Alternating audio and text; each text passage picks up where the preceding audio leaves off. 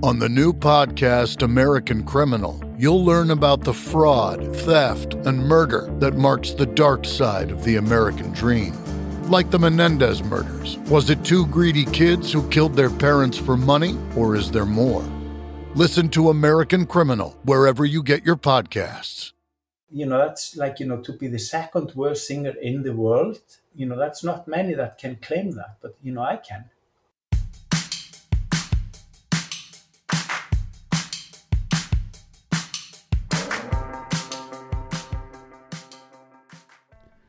Hello, and welcome to another new episode of Lived Through That. I'm your host, Mike Hipple, and on this podcast, we'll dig a little deeper into a pivotal moment into the lives of some of my favorite artists from the 80s and 90s. This week, I'm pleased to bring you Einar Orn, straight from Reykjavik, Iceland. He is sometimes called Iceland's first punk and started several punk groups before eventually forming the Sugar Cubes in 1986, with Einar sharing lead vocals with Bjork. Today, he tells me how he got turned on to punk music in the first place and how that kick started his musical journey.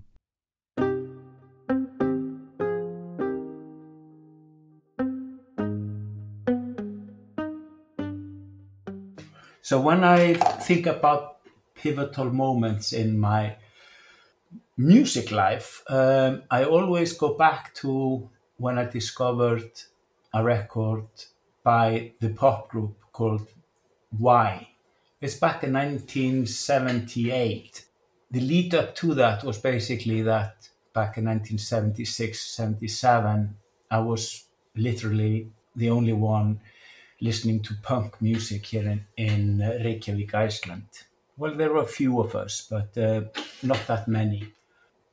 I turned into punk when I got my father to buy for me a record in the UK, and he brought me back Peter Frampton, Staying Alive, or It's Alive, or something like that, and a 7-inch single with 4 tracks with the Buzzcocks, Spiral Scratch. And I put one side of Peter Frampton's record on, and then I put Spiral Scratch on, the 7-inch, and there was no turning back from me then. So I was listening to punk music, but being in Reykjavik at that time, it was quite difficult to get to hear the music. So I usually went out in a Sunbeam car, Vauxhall Sunbeam car, and tuned into John Peel and listened to him on BBC Radio 1. The Sunbeam car was the only radio which could reach BBC at the moment for some reason. So I was like just listening to John Peel and picked up from there like bands to listen to, bought the records in the UK, and they came some weeks later. And that, you know, that's how I was just listening to punk music. Back in 1978, friends of mine were in a record shop company, and they were importing records. So I got the privilege of coming into their warehouse when they were unloading shipments. And one day there was this strange looking record with the Pop Group and the band and the record called Why. And I thought I better try this out. So I put this record on, and it just blew my mind, because I heard there for the first time that music could be anything, and it opened up all kinds of areas for me to explore and dwell into.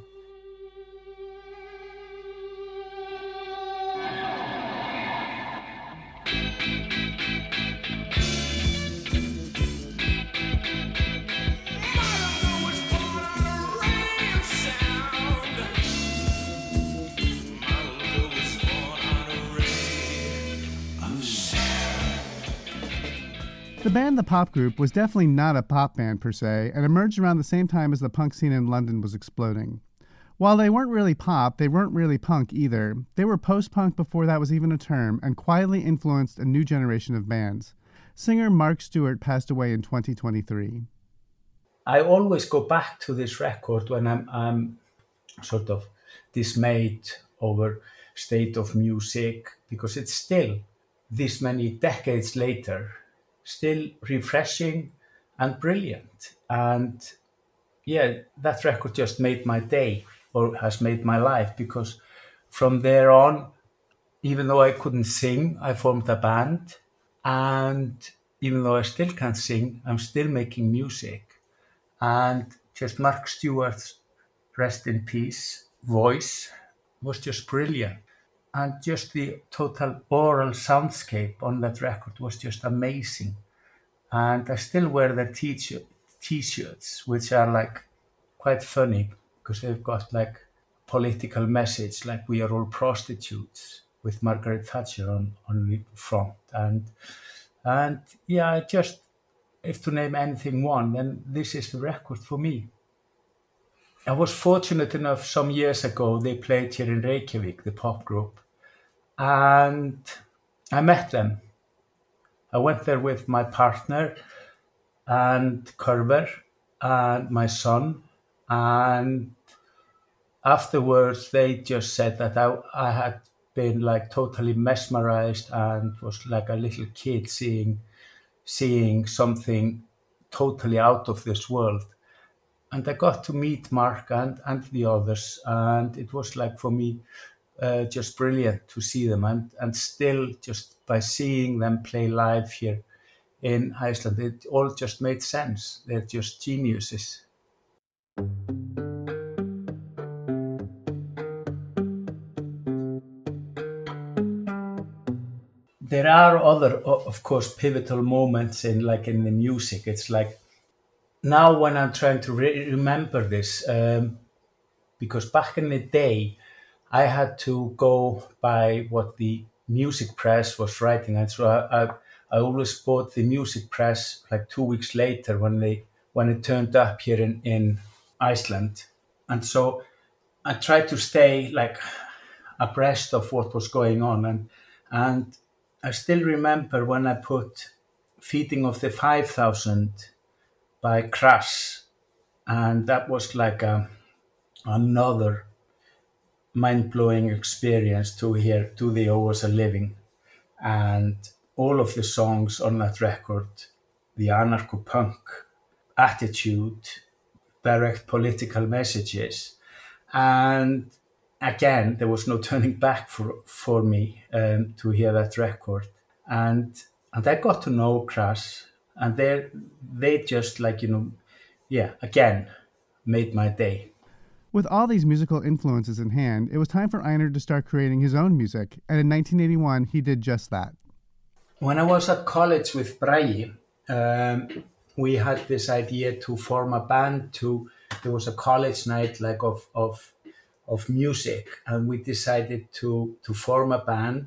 And Frikki, who's also an old schoolmate. We've known each other since we were 12. And this is back in 1981. And we were at college and 18 years old. And we decided to form a band, and we got another friend in who was a bass player, but he knew how to play the drums, and we formed the band. I was just going to do noise and effects. And because Bragi played bass, Frikki guitar, and Ausger played drums.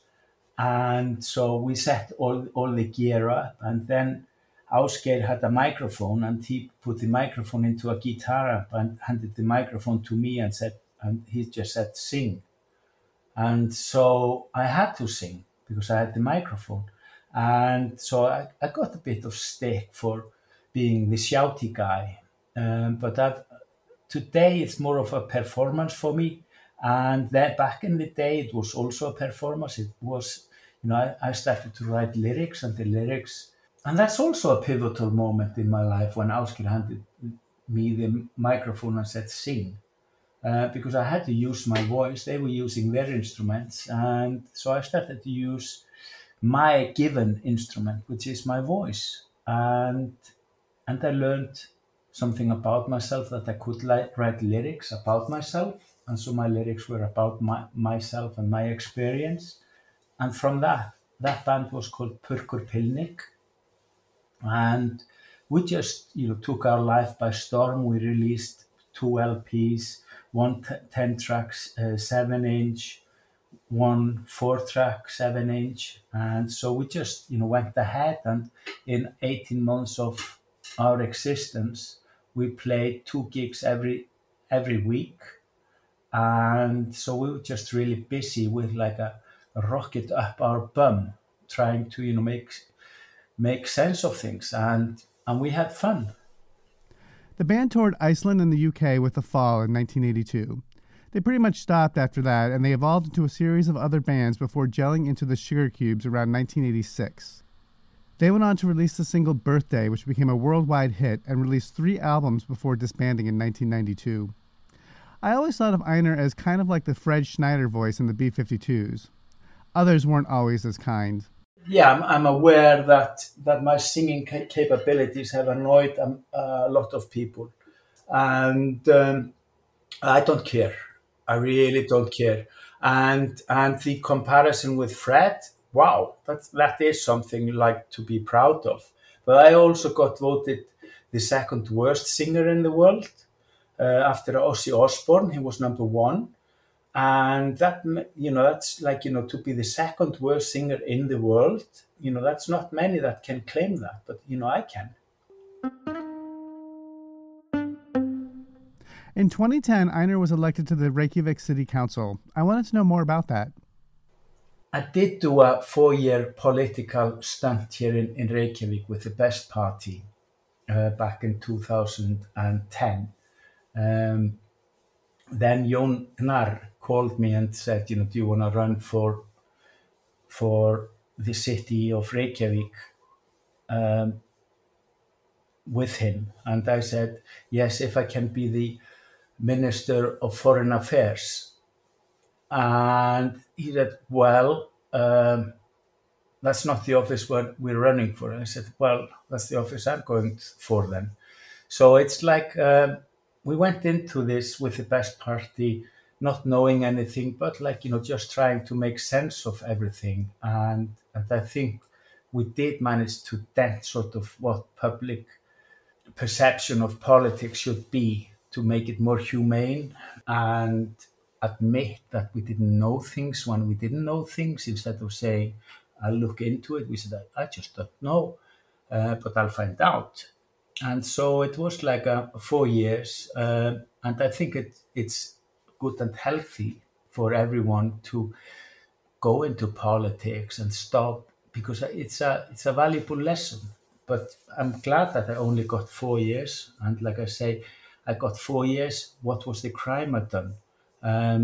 It was a bit of pressure, but you know, it was. I don't want to use the fun. It was interesting. I don't think I would run for a public office ever again. I think, you know, I've done my stint, and others can have their go at it, because politics today is people's. If you go into politics, it's like, you know, like a subscription thing that people think that they should be there forever and ever and ever, and so I don't think that is the right model for anything. I was once traveling in the Faroe Islands, and a Danish politician said, you know, what would your ideal state be? I said, well, everybody was equal and everybody got what they wanted and got what they needed. And he said, that's a bit utopian of you. Well, that's what I want. And so I don't think that's anything wrong to have a utopia to sort of work for or aim for. But that's basically still my motto, is that everybody should get what they want. It's just a pity that the world is the way it is in. You know, we're looking at not climate crisis, but, you know, just the total annihilation of the world. And if I was quite honest in my all my doings, I would just step back and let younger people, you know, take care, because we have truly fucked it up, and so how can we truly mend it when we've fucked it up? We're just too selfish to admit a disaster which we can't fix. It's somebody else who needs to fix it. Einar has moved on to making art. He got a master's in fine arts degree back in 2018 and has exhibited his work worldwide. After I moved away from politics, I put my attention to drawing and visual arts. And I did a degree, master's degree in visual arts. And I've been practicing my art in that sense, visual art, ever since. And I combine it sometimes with oral soundscapes and space. And so I'm sort of, I've always done it. You know, I find drawings since I was 22 years old, but I didn't realize that that might be my venue. So I've entered the venue of visual arts and I quite enjoy being there. I was curious about what inspired him to take the leap to go back to school. I wanted to unplug and I wanted to give myself some attention and just to realize what I was about. So my research question was always from the beginning, why do I do what I do? And so I sort of backtracked my origins. And if I say that I started in punk with punk back in 1976, 77, I backtracked like the history of punk into situationism, into lettrism, into surrealism, into Dada, and I ended as a Dadaist. And my fellow students, they called me always a modernist. I'm basically old school. I'm the chap who doesn't use fax machines. I just make art, try to make up a new language. Yeah, at university, I was one of the oldest students there, but I don't think it's in many ways any relevant because like I was, even though my experience time-wise was longer, I had like actual reference points in things which happened in the past, like the miners' strike in the UK in 1984 when I toured with Cook and Flocks of Pink Indians. And so I'm probably the last generation who could experience the avant-gardists of the 20th century before fax came in, and now we've got the internet. So, and now everybody just uses the computer to get their experience. But our experience, like, was actually a physical connection with the past.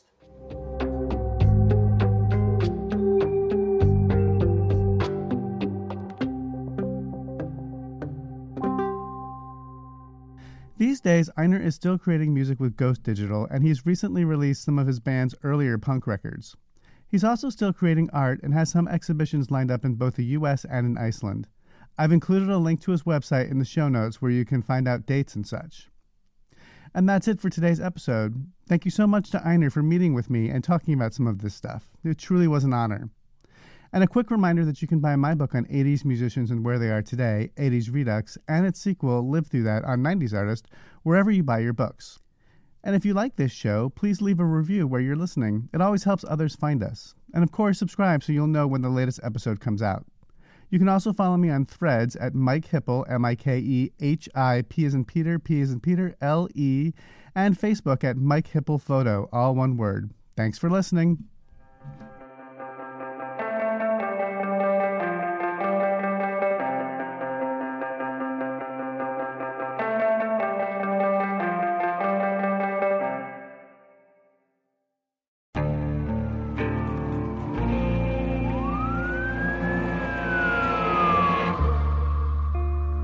What would you do to achieve the American dream? The big house, the happy family, the money. 911, what's your emergency? Would you put in the hours? Would you take a big swing? What's the problem? What's the problem? Would you lie? Would you cheat? Would I shop? Would I shop? Would you kill? Yes. My mom and dad. My mom and my dad. From Airship, the studio behind American Scandal, comes a new true crime history podcast. I'm Jeremy Schwartz. and I'll be taking you inside the minds of some of our most notorious felons and outlaws, exploring the dark side of the American dream. In my new show, American Criminal, you'll meet the picture-perfect brothers who killed their parents, the thief who stole babies, the crypto king who siphoned off billions, and plenty more. From assassins and gangsters to killers and con artists, whatever the case, whoever the criminal, you don't know the full story until now. Don't miss the debut season of American Criminal, The Menendez Brothers, beginning February 29th. Listen wherever you get your podcasts, or to get early ad-free access to the entire season first, plus hundreds of other ad-free history podcast episodes, subscribe at IntoHistory.com.